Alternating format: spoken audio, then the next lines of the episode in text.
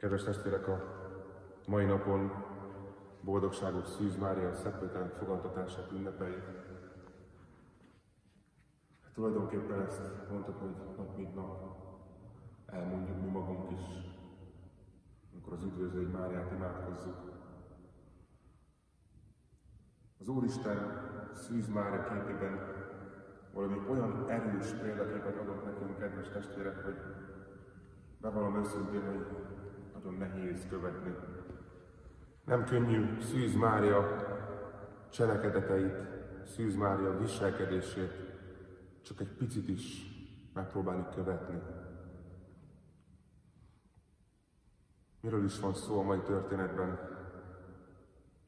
Én mindenek előtt egy pici hogy így mondjam, egy lelki utazásra hívnálok benneteket. Mindenki picit gondoljon bele, hogy, hogy mint hogy mi lennénk Szűz Mária. Függetlenül most, hogy férfiként vagy nőként gondolunk ebbe a, ebbe a szituációba, egyfajta szemlélődéssel tekintsünk erre, hogy, mi hogy viselkednénk ének élén, egyáltalán egy angyal, ha megjelenne, hogy fogadnánk, kedves testvérek, még hívő keresztényként is, én azt gondolom, hogy bizonyára egy picit elsőre megijednénk. Meglepődöttségünkön túl lenne egy, egy megijedés is bennünk. Valahogy úgy, még keresztény hitünkben is megtudunk, hogy így mondjam, bele tudunk borzongani az ilyen, az ilyen valódi szent és földön kívül dolgoktól, nem? Hogy, hogy ez velem történik, ez velem is megtörtént. És a Szűz Mária tulajdonképpen valami hasonlót életet tett. Tovább megy a gondolat, hogy így elgondoljuk, hogy túl vagyunk az első, mondjuk úgy sokkor, hogy angyal szól hozzánk, ráadásul olyan dolgokat mond nekünk, ami, ami szinte első valóságban képtelen. Ez képtelenség. Mit, mit, mit, mit beszél, mit hord össze az angyalok nekünk? Hát ez, ez velem, hogy történhet ilyen? És erre Szűz Mária csak annyit mondta, illetve az evangélium mond Szűz Máriáról, nagyon tetszik azt mondja, hogy zavarba jött, és gondolkodóba esett. Mint hogy úgy elkezdeni olyan komolyan benne a szavakat, és úgy többen rajta.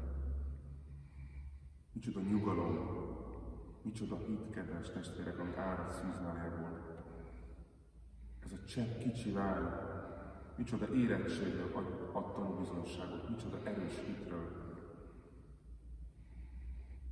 Tulajdonképpen Szűzmára nem hezitál, nem alkudozik, alkudozik, nem kérkedik, és semmi sem utasít vissza.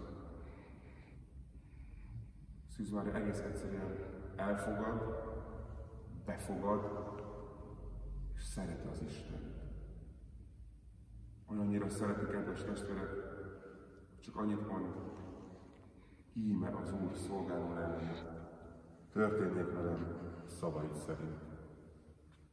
Kedves testvérek, miután ezt a lélekutazást megejtettük, mint egy imádság erre a végére próbáljuk oda tenni, hogy bármi történjék is velem a mai nap, bármit hoz is az az idei advent, jót, rosszat, kihívást, fájdalmat. Én azt egész egyszerűen csak úgy fogadom el, mint az Úr szolgálója, amint az Úr szolgáló leánya, az Úr szolgáló fiúja. Ámen.